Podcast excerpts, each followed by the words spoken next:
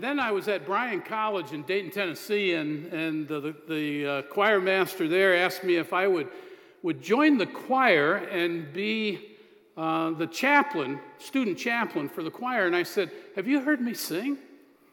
And he said, Well, not really. You're going to have to try out. And uh, he says, We'll do a tryout. And he said, You know, we, we really want you in the choir. And so you know, reluctantly, I tried out. Luckily, the choir master was the only one who was there to hear me. And uh, he just looked at me and he says, Well, we want you to be the chaplain, student chaplain for the choir, but you don't have to sing loud. so, you know, today, uh, someone after the first service, they, they said, Pastor, we've, we've really never heard you sing. Uh, and I said, And you never will.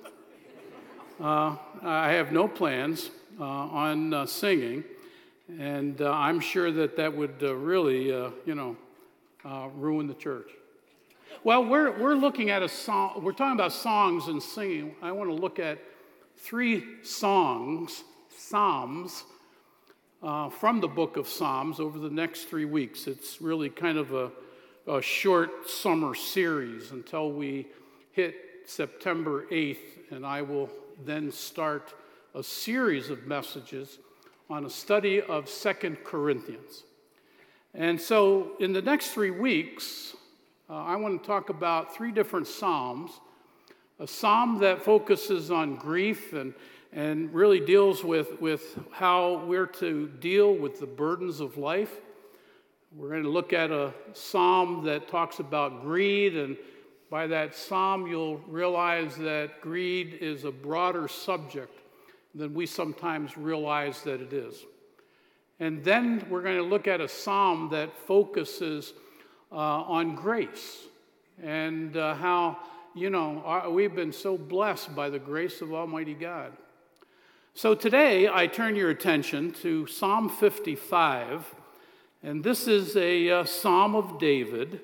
And he is dealing with grief, he is dealing with how we're to handle uh, the burdens of life. And so you and I, I'm sure, realize and probably wouldn't argue that life itself uh, is often filled with disappointments and, and uh, you know, depressive kinds of things and even uh, disasters. And so we can't run away. We'd like to at times. In fact, in this chapter, David tries to run away from, from the burdens of life. Uh, but we can't run away from them. We have to deal with them. And so David is, is writing. Um, scholars tell us, Old Testament scholars tell us, he, he doesn't really give us that in this, this uh, chapter, but that most likely David wrote this psalm or this song uh, dealing with the events that we find in 2 uh, Samuel, chapter 13, 14, and then chapters 15 to 18. And what happens in those chapters is uh, uh there's a lot of negative things that take place. Uh, Amnon, son of David, rapes his sister Tamar. Absalom goes to David to deal with this thing, and David doesn't want to deal with it. Absalom takes it, the whole matter, into his own hands and kills Amnon, but then leads a terrible rebellion against David, the king. And so, what we find then in chapters 15 through 18 is that Absalom's rebellion and, and another person's treachery with David leads to all kinds of, of negativity and, and, and disunity, and, and it leads to conspiracies, and it leads to the divisions, not only of families, but of this nation of Israel. And so David is, is really having a rough time dealing with all of this. And he writes Psalm 55. The psalm is uh, divided into three stanzas uh, in the Hebrew language. The first stanza, we're going to look at these by stanzas, but the first stanza is verses 1 through 8. And what we find in verses 1 through 8 is David's complaint. He comes to God with, with complaints, things that are really bothering him, the things that are burdening him and messing him up. And then in verse 9 through 15, uh, David deals in that paragraph with corrections, things that he would really like to see happen to those who really are hurting him and harming him. David at this point doesn't have the attitude that, that uh, Jesus had when he was here and hung upon the cross when he, you remember, said, Father, forgive them, for they know not what they do. So, David, in essence, in verses 9 through, through 15, really is calling fire down from heaven that God might consume those individuals who, in some way, have forsaken him, abandoned him, have tried to uh, kill him, and so forth. The last paragraph, of course, is an extremely uh, positive paragraph. And uh, in that last paragraph, verse 16 to 23, we find David's confidence. Now, what we find here then in, in that section is the key verse to the entire chapter. I want you to take note of that verse before we go back to verse 1. It's verse 22. So, whenever I read a chapter, a passage of scripture, I ask myself, what's the key verse that sets the theme uh, for uh, this passage? Well, in verse 22, we read what Peter gives to us in 1 Peter chapter 5 and verse 7 when he in essence quotes this. And so here's what David says, "Cast your burden on the Lord, and he will sustain you or support you. He will never permit the righteous to be moved." And so he's going to be there for those individuals who really have faith in him, who trust him. And so th- this theme, if you will, is this that we need to trust in God, and trust in God is the remedy for our troubles, our difficulties. And so you and I need to realize that this is a great psalm dealing with grief. It's great for leaders because David, you know, was a leader, he was the king, but it's also great for us as, as just followers of God. It's great for us as people as we know that, that we are really living uh, in a, a, world that is broken and rebellious, and uh, that we see so many bad things all around us.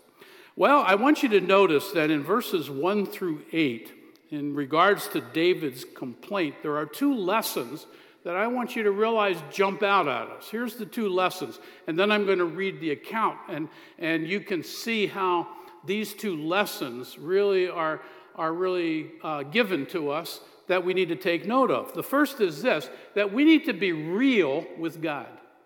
You know, I'm sure, that even uh, Psalm 137 talks about how we can't hide from God. And sometimes when we talk about not hiding from God, we think about, well, we can't hide from Him physically because He sees all things.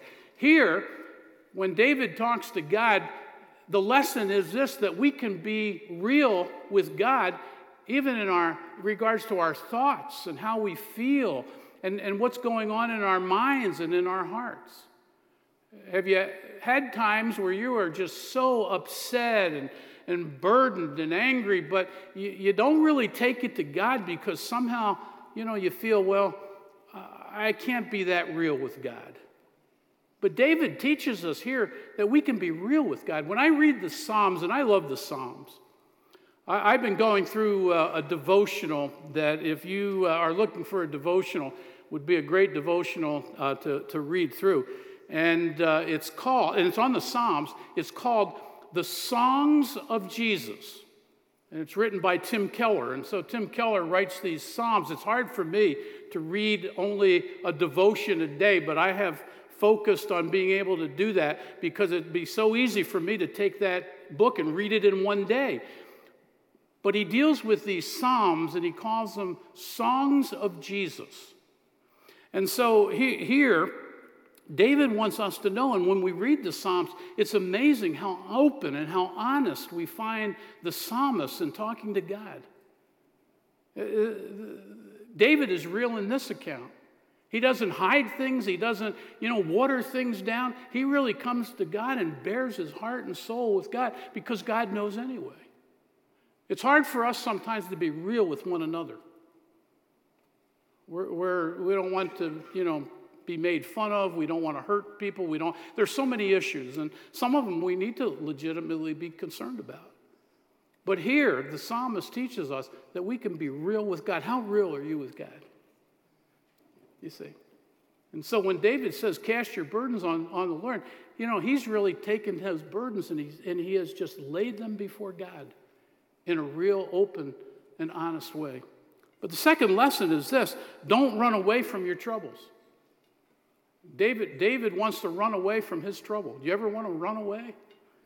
And what you'll find in this account, these first eight verses, David's not running away from the trouble to God. He just wants to run away. And there's a tendency, all of us, uh, for all of us, that when we're dealing with, with burdens and tough issues, we want to run and hide. And so these are two great lessons. Now, I want you to notice that he starts with a simple and basic prayer for God to help him. So take note of chapter 55 and verse 1 Give ear to my prayer, O God, and hide not yourself from my plea for mercy. So he, he's coming to God and he makes this simple prayer. He's calling out to God and he's saying, Hear my prayer, uh, save me.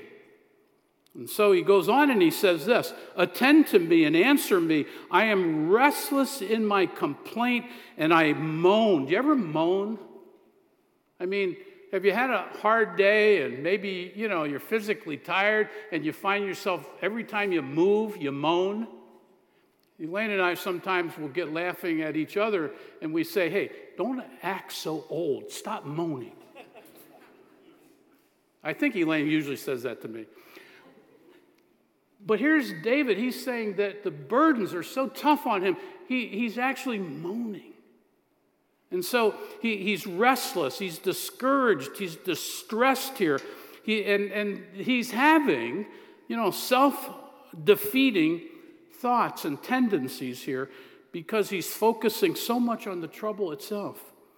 But he goes on and he says this because of the noise of the enemy, because of the oppression of the wicked, for they drop trouble upon me, and in anger they bear a grudge against me. Now, notice how open and honest he is in verse 4 My heart is in anguish within me. The terrors of death, there are people who want to kill David. The terrors of death have fallen upon me. And so here's David, the person who's, who God mentions as a man who, who has a heart for him. And David is saying, I'm, I'm frightened to death. I'm frightened to death, even of death itself, because there are so many people who, who want to kill me. Notice verse 5 fear and trembling come upon me, and horror overwhelms me. And so we need to get the, the picture here of, of David in, in how restless, how he's moaning, the anguish of his heart, how he's lamenting over things. And uh, so he talks about to God how real life is and how he wants to be real with God. But then in verse 6, 7, and 8, he goes from just being real to really how he wants to respond to the burdens of life. So notice what he says. And I say, Oh, that I had wings like a dove, I would fly away and be at rest. Yes, I would wander far away. I would lodge in the wilderness. And you see in your Bibles the word Selah there, and it just means to stop and to think. And so he stops for a moment. And then he goes on and he says this I would hurry to find a shelter from the raging wind and tempest. Now, again, let me mention that this response here to run, to retire, to, to just flee the trouble and the pain that he was experience, experiencing was this. He wasn't running to God, he just wanted to run away from all of the trouble, all of the burdens of life. And so, you know, maybe he had this attitude as, as a leader you know, let somebody else deal with this. I don't want to deal with it. I just want to run away. And so, you know, he, he wants to, uh, you know, go the way of least resistance. He wants to find some kind of, of shelter, but it's a shelter other than God. And what you and I need to realize is this that, that uh, sometimes we look for a shelter, but you need, you need to know this that if that shelter is not God, then those shelters will uh, prove to be places of greater danger than what you're already in. And that's what David found. And so here, here's David saying, Well, you know, life is uh, real and, and hard, and so I would like to run away. What do you do to run away? I mean, we have a whole world that tries to deal with pain and sorrow by, you know, somehow right, getting some kind of drug or alcohol, and that's how they deal with the burdens of life. If somehow I can numb the pain, there are a lot of people that are, you know, using, quote, recreational drugs, and I'm convinced that they're not using them just for recreational purposes. They're using them to somehow deal with the pain of their lives. They want to run away. And we might say, well, you know, I, I don't uh, drink, I don't get drunk, I don't take, uh, you know, any kind of uh, drugs that are illegal. Well, you know, maybe some of us have figured out how to get prescription drugs to do the same thing. I don't want to deal with the pain of life, and so somehow will you write me a prescription? You know, I uh, appreciate that we have two psychiatrists here at this church, and I tease them all the time that as their pastor, I should have I shouldn't have a care in the world if they'd only write me some prescriptions. But neither of them will do it. So, what do you do to deal with the pain of your life? You know what, what I, I do? I, every time I have a, a bad day, you know what I fight? Consuming mass quantities of food. You know, I bet you I could down a whole bag of Oreos on certain occasions. After the first service, people were coming out shaking my hand, and they were all telling me what their comfort food is. Some of it sounded pretty good, too. It's usually not, you know, when I get, you know, burdened, I go have a salad. It's nothing like that. When I get burdened, I, I've told you this before, I take a chair, bring it right over to the refrigerator, camp out right there. And somehow I, I think, well, it's going to help. But you know, what, what happens here with people sometimes is this that we use food, we use drugs, we use, we use sometimes just isolation. We run away from the problem. We think if we just don't deal with it, if we run away from it, it's somehow all magically going to be taken care of. But you see, David couldn't run away from the problems of life, the difficulties, nor can you or I.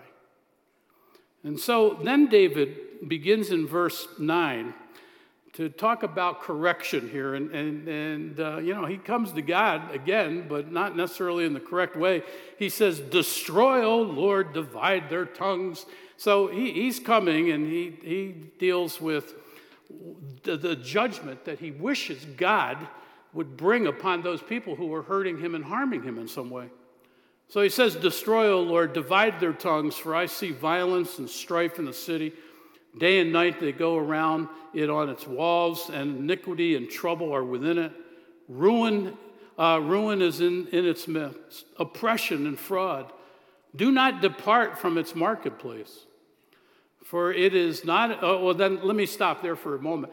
So, so, what he's dealing with here is two lessons as well. And I think here's the two lessons in verses 9 through 15. Number one is this know your trigger points. Satan knows our trigger points. He knows what buttons to push in our lives to, to give us the greatest burdens, to mess us up uh, the most. And David understood his trigger points. And I think the second lesson that we find in these verses is this nothing, there's nothing harder than to be abandoned or betrayed or rejected, especially from those that you thought were your friends.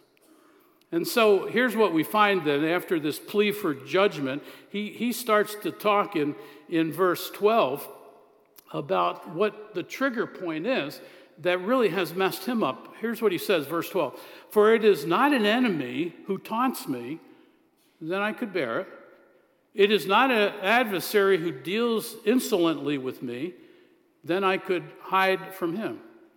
But it is you. Now, you here is not talking about God, it's talking about those who have been close to him. And he says, But it is you, a man, my equal, my companion, my familiar friend We used to take sweet counsel together. Within God's house, we walked in a throng. Let death steal over them. Let them go down to Sheol, for evil is in their dwelling place and in their heart. Now, he goes on in verses uh, a little bit later here uh, and, um, and talks about how, verse 20 to 20 and 21, how these people were cunning and deceitful. They were like uh, uh, sheep in wolves' clothing. They were individuals who uh, were da- dangerous but pretended to be harmless. And so they hurt him and harmed him. They not only wanted to kill him, but they were saying bad things about him. They, they were not willing to uh, follow him and, and to help him. And so, you know, they, they uh, were individuals who hurt David's heart. And so he was abandoned, uh, he was betrayed, he was rejected. And that was the trigger point for David. What's your trigger point? Might not be that, but what's your trigger point?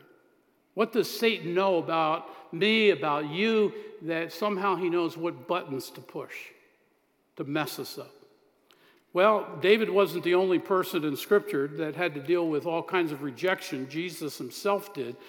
But probably the, one of the greatest examples that we have in Scripture is found in, in the life of the Apostle Paul. We're, we're going to talk a lot about this in, in 2 Corinthians because that book teaches us how Paul remained faithful even in the most difficult of times. But you're familiar with Paul's last letter, and that's to Timothy, 2 Timothy. And here's what he, he says after he talks about how, you know, Demas has forsaken him and deserted him and so forth. He, he says this in, in verse uh, 16 and 17 At my first defense, no one came to stand by me, but all deserted me. May it not be charged against them. Now, you see, there, the Apostle Paul is using the example of Jesus. And so, you know, they, they didn't stand with him. In essence, you know what Paul's saying this? They, they threw me under the bus. They, they didn't stay with me. But God, don't, I'm not calling down fire from heaven to hurt and harm them. I, I want you to forgive them. I, I want you not to hold that against them. But then in verse 17, he wants us to know the reason he's able to say this. He says this But the Lord stood by me and strengthened me so that through me the message might be fully proclaimed and all the Gentiles might hear it. So I was rescued from the, mouth, from the lion's mouth. And so the Apostle Paul, I'm sure, understood how David felt in Psalm 55, and uh, he understood those trigger points. Well, I want you to then to uh, recognize in verses 16 through 23 David's confidence. Da- David gives us two lessons here in this paragraph as well. The first is this that we are to rely on God, we're to trust God. And then, secondly, we're to reach out to others. Now, if you, you're familiar with this psalm, if you've read this psalm, you probably are thinking, rightfully so, where does Dr. Miller see that he reached out to other people? Let me get to that in just a moment. But I want you to realize that I think that the Apostle Paul in these verses give to us what we need to do to survive great pain in our lives, whatever that pain might come from. Here are four things that I want you to take with you. Number one is this that David tells us, in essence, in verse 16, and uh, also in the last verse, that we need to commit to God. We need to trust God. The word trust in the Hebrew really is focused on, on us committing you know, our very lives, not in regards to doing something, but committing our lives to God in trusting that God knows what's best. That's trust. And so, what you know, David is really doing here is committing to the charge of God everything that's taking place in his life. So, in verse 16, he says this. So, after he, he deals with all of these negatives, he says, But I call to God. I'm, I'm calling out to God. That's who I'm running to now. And then I love the last verse. He says, But you, O God, will cast them down into the pit of destruction. Men of blood and treachery shall not live uh, out half their days. In other words, all of those difficulties and what they're doing, that's in your hands. But here's the key six words that you need to underline, six important words. When David ends this psalm, he says this But I will trust in you. Each of us need to be able to say that.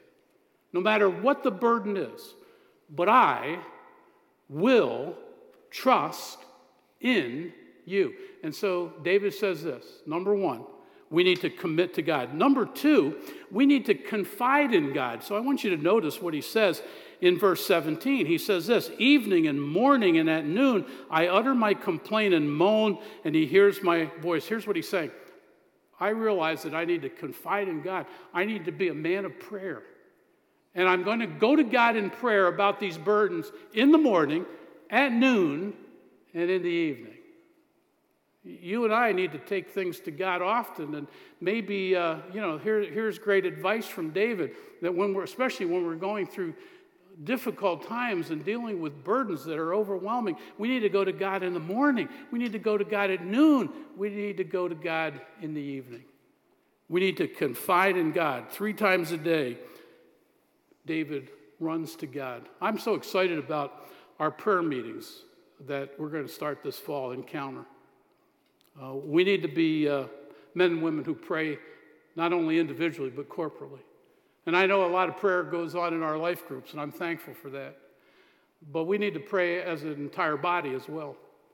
And, and we're, we're taking the, the great prayer meeting that Franklin Graham had here at this church as a model, and, and we're, we're going to pray uh, on different occasions and for special events and, and, and for things that really are burdening us as a church and, and things that should burden us as individuals about our nation. And so David tells us that if you're going to handle great pain, you need to commit to God, you need to confide, confide in God, you need to pray. And then, third, you need to cast your cares on Him. So he tells us again in that key verse, verse 22 cast your burdens on the Lord. Peter, as I mentioned before, brings this up, and he tells us that we're to cast all of our cares upon Him. Why? Because He cares for us. And so we take our cares to Him. Now, there's no promise in this psalm that when we do even these three things, that God takes away the burden. Doesn't say that he, he, he gets us out of all the difficulties. I was thinking about this in, in regards even to Jesus when he was here on this earth. You remember that there were a number of storms that he and his followers had to deal with. In Mark chapter 4, there was the storm where they were out on a boat, Jesus was sleeping.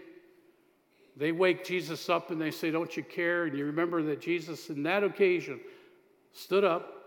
He rebuked the wind and the waves, and there was a great calm. In essence, he took them out of the storm. We, would like that to happen often, but it doesn't always happen. But that doesn't mean that God's not there. And so, if we were to just go over just a little bit to Matthew chapter 14, verse 27 to 31, there's another storm. And, and Peter now is, is out on these waves, and the waves are really tossing all over the place. Jesus doesn't calm the storm there, but guess what he does do? He helps Peter to focus on what he needed to focus on. And so I, I don't know whether the burdens you have, God's going to just take them away. But I can tell you this whether he takes them away or not, he'll be there with you. He'll never leave you nor forsake you, and he'll help you. And he'll give you peace, that peace that passes all understanding, even in the midst of those burdens and troubles.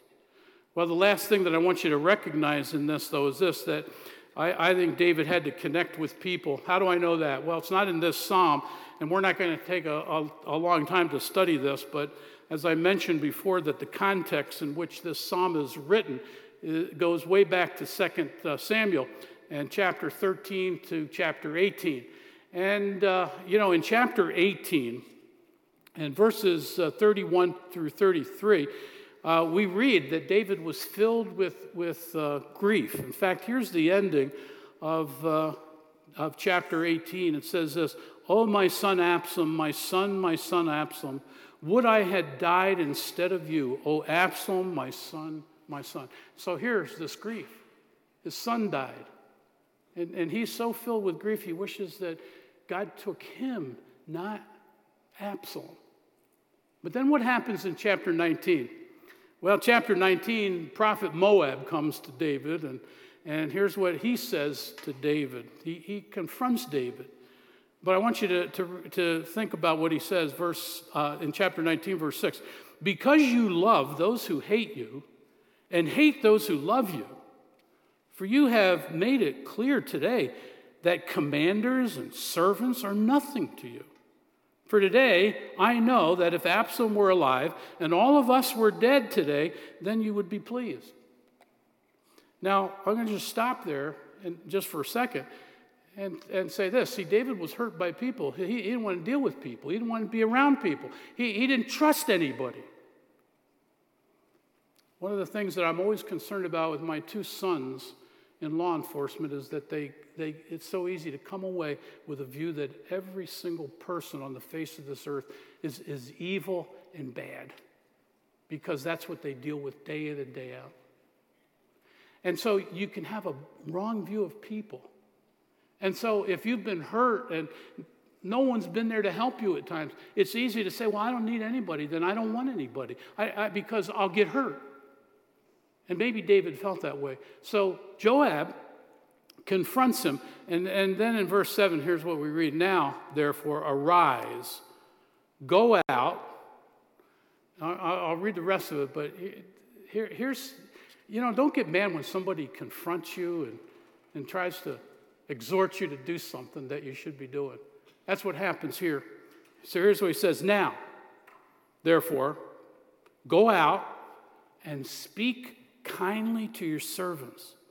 For I swear by the Lord, if you do not go, not a man will stay with you this night. And this will be worse for you than all the evil that has come upon you from your youth until now. And I love David's response. Then the king arose and took his seat in the gate, and the people were all told, Behold, the king is sitting in the gate. And all the people came before David. And the rest of, of this chapter deals with how David then did what Joab wanted him to do. And you know what Joab wanted him to do? To connect with people, to reach out to people, because we need God first and foremost, but we need God's people as well. And so I hope that we find hope, help, healing in God and in God's people. Let's pray.